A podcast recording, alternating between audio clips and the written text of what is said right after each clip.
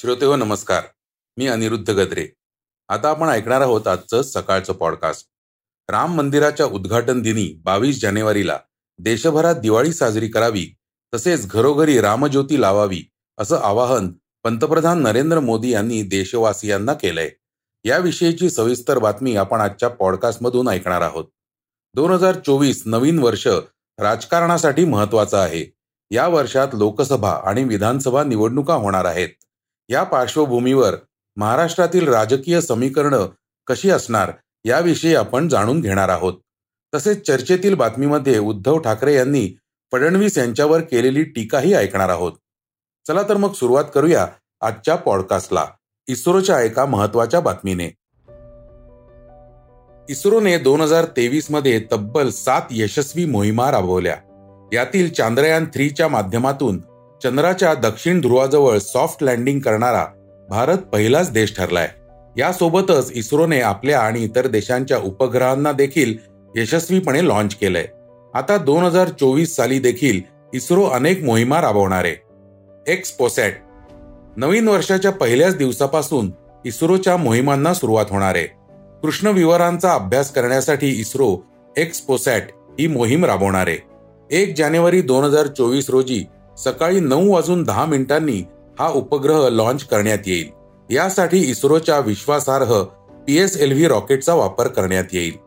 NISAR NASA ISRO synthetic aperture radar म्हणजेच NISAR ही मोहीम इस्रो आणि नासा मिळून राबवणार. आहे यामुळे दर बारा दिवसांनी पृथ्वीचा अपडेटेड नकाशा मिळवता येणार आहे.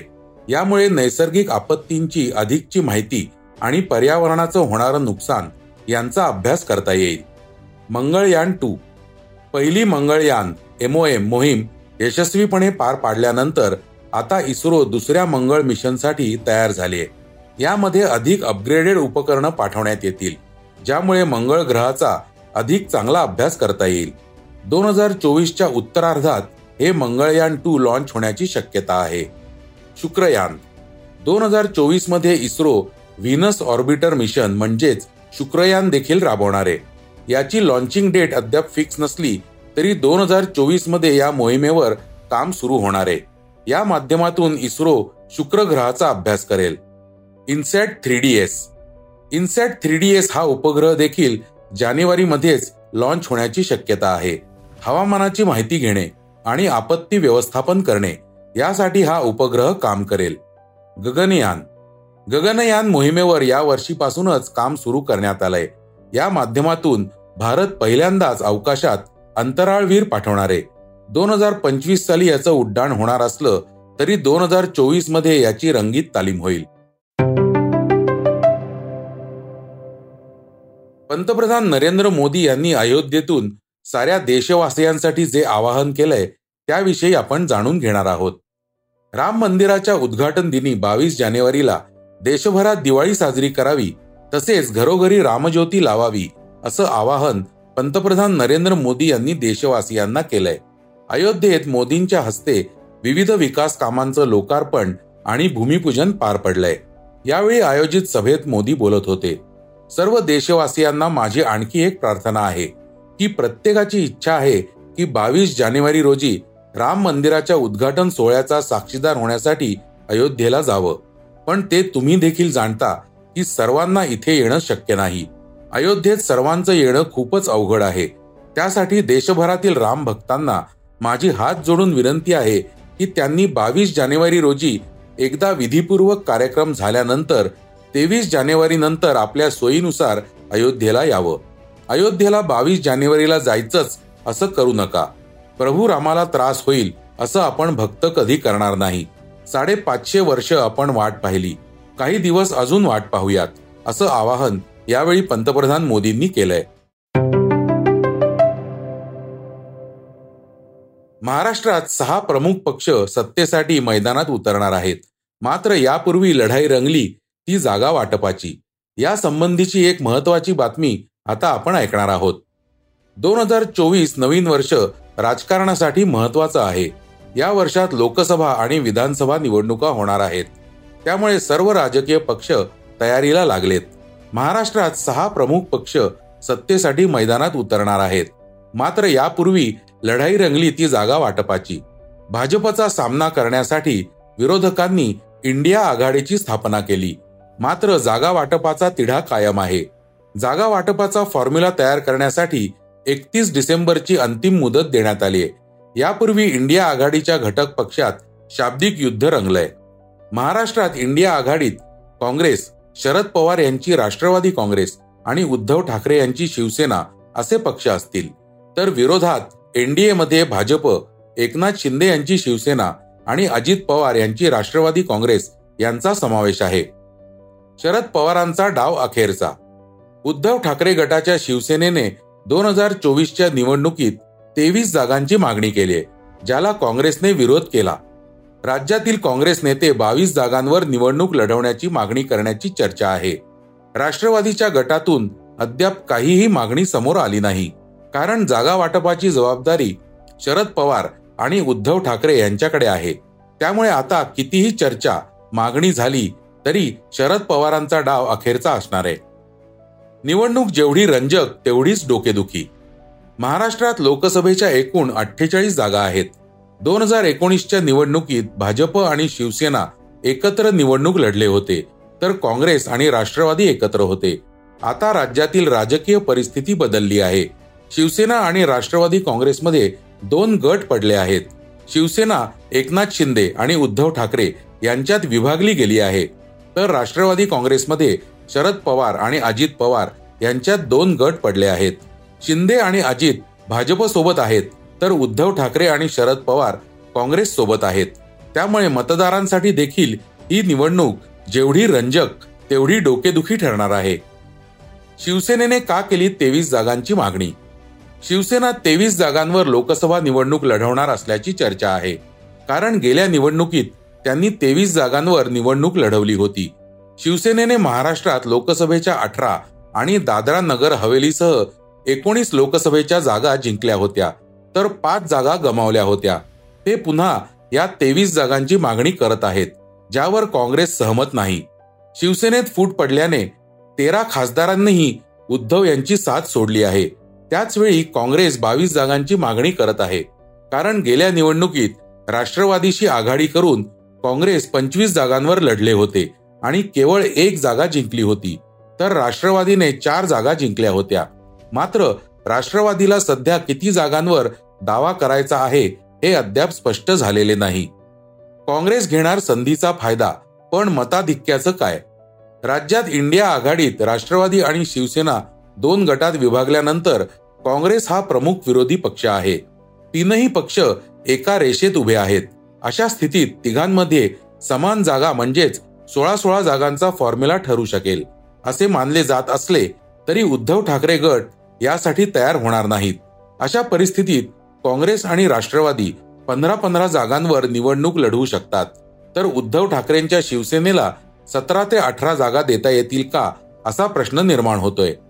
उद्धव ठाकरे यांनी प्रकाश आंबेडकर यांच्या वंचित आघाडीसोबत देखील युती केली आहे जर प्रकाश आंबेडकर यांना इंडिया आघाडीत घेण्याचा निर्णय झाला नाही तर उद्धव ठाकरे वंचितला दोन ते तीन जागा देण्याची देखील चर्चा आहे. मात्र वंचितने इतर ठिकाणी जर त्यांचे उमेदवार उभे केले तर अजित पवार गट आणि शरद पवार गट दोघांचीही डोकेदुखी वाढणार. आहे हे गेल्या निवडणुकीत आपण पाहिलंय. अजित पवार एकनाथ शिंदेचं काय? महाराष्ट्रात भाजप मोठ्या भावाच्या भूमिकेत असेल पण एकनाथ शिंदे आणि अजित पवार हे त्याचे प्रमुख मित्र आहेत. भाजपचे महाराष्ट्रात अठ्ठेचाळीस पैकी तेवीस खासदार आहेत. तर दोन हजार एकोणीसच्या निवडणुकीत भाजपनं पंचवीस जागा लढवल्या होत्या. अशा स्थितीत भाजप दोन हजार चोवीसमध्ये किमान पंचवीस जागांवर निवडणूक लढवण्याची शक्यता आहे.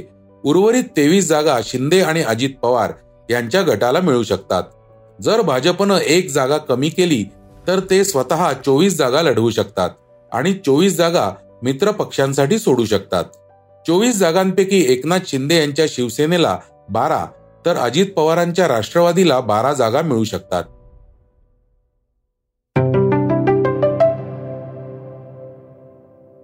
आता ऐकूया आजच्या वेगवान घडामोडी. बावीस जानेवारी दोन हजार चोवीस ला अयोध्येतील राम मंदिराचे उद्घाटन होणार आहे. याकडे संपूर्ण देशवासियांचे लक्ष लागलंय. या नगरीत उभारलेले आंतरराष्ट्रीय स्तरावरील विमानतळ शनिवारपासून प्रवाशांसाठी खुलं झालंय. या विमानतळावर नाशिकच्या कलावंतांनी कॅनव्हासवर साकारलेली कलाकृती झळकणार आहे. कलामकारी आणि पट्टाचित्र शैलीचे फ्युजन घडवताना कलावंतांनी दोन कलाकृती साकारल्या आहेत. विमानतळाचे उद्घाटन पंतप्रधान नरेंद्र मोदी यांच्या हस्ते पार पडणार आहे. यावर्षी सप्टेंबर महिन्यात आदित्य एल वन लॉन्च करण्यात आलं होतं. भारताची पहिली अंतराळ सौर वेधशाळा अर्थात आदित्य उपग्रह जानेवारीच्या सहा तारखेला निश्चित केलेल्या एलवन स्थानावर पोहोचणार आहे.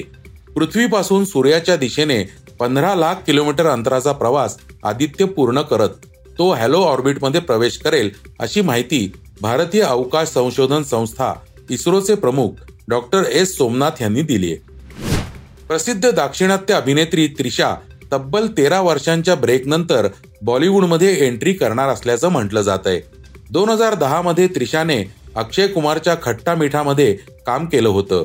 आता ती सलमान खान बरोबर दिसणार असल्याच्या चर्चांना उधाण आलंय. काही दिवसांपूर्वी तिच्या सहकारी कलाकारानं मनसूर अली खाननं त्रिशावर आक्षेपार्ह टिप्पणी केली होती. त्यामुळे त्रिशाने थेट कोर्टात धाव घेतली होती. कोर्टानं देखील मनसूरला चांगलंच फटकारलं होतं. भारत आणि दक्षिण आफ्रिका यांच्यातील कसोटी मालिकेतील दुसरा सामना नव्या वर्षाच्या सुरुवातीलाच तीन ते सात जानेवारी दोन हजार चोवीस दरम्यान केपटाऊन मध्ये खेळवला जाणार आहे. दक्षिण आफ्रिकेचा प्रतिभाशाली वेगवान गोलंदाज गेराल्ड कोएसजी भारताविरुद्धच्या दुसऱ्या कसोटी सामन्यातून बाहेर झालाय. त्याला झालेल्या दुखापतीमुळे खबरदारी म्हणून हा निर्णय घेण्यात आल्याचं सांगण्यात येत आहे भारताविरुद्ध पहिल्या कसोटीत दक्षिण आफ्रिकेने तिसऱ्याच दिवशी एक डाव आणि बत्तीस धावांनी विजय मिळवला होता. त्यामुळे दक्षिण आफ्रिका मालिकेत एक शून्य अशा फरकाने आघाडीवर आहे. आता आपण ऐकणार आहोत आजची चर्चेतील बातमी. ठाकरे गटाचे प्रमुख उद्धव ठाकरे यांच्या उपस्थितीत अजित पवार यांचे समर्थक संजोग वाघेरे यांनी हातात शिवबंधन बांधलंय. यानंतर उद्धव ठाकरे यांनी पत्रकार परिषद घेतली. यावेळी राम मंदिराच्या श्रेयवादावरून त्यांनी भाजपवर टीका केली आहे. उद्धव ठाकरे यांनी या प्रसंगी उपमुख्यमंत्री देवेंद्र फडणवीसांवर निशाणा साधलाय. ते म्हणाले नाही येऊ दे ना. येऊ दे. आणि त्याच्यानंतर मी तुम्हाला काय म्हटलं की तिकडे जाणं न जाणं याच्यात राजकारणाचा भाग नाहीये. आणि याच्यात राजकारणाचा म्हणजे स्वतःच्या म्हणजे मीच सगळं काही केलं असं कृपा करून कोणी एक हुशारकी मारू नये त्याच्यात हजारो लाखो कारसेवकांचा तिकडे तो एक लढा होता. त्याच्यासाठी आडवाणीजींचं मी त्यांना खास हे करेन कारण त्यांनी ती रथयात्रा काढली नसती तर हा मुद्दा पेटला नसता. मध्ये तर मी ऐकलं तर माझं तर सोडा. आडवाणीजी आणि मुरली मनोहरजींना पण आमंत्रण नाही असं ऐकलं तर म्हणून मला असं वाटतं की याचा राजकीय इव्हेंट होऊ नये.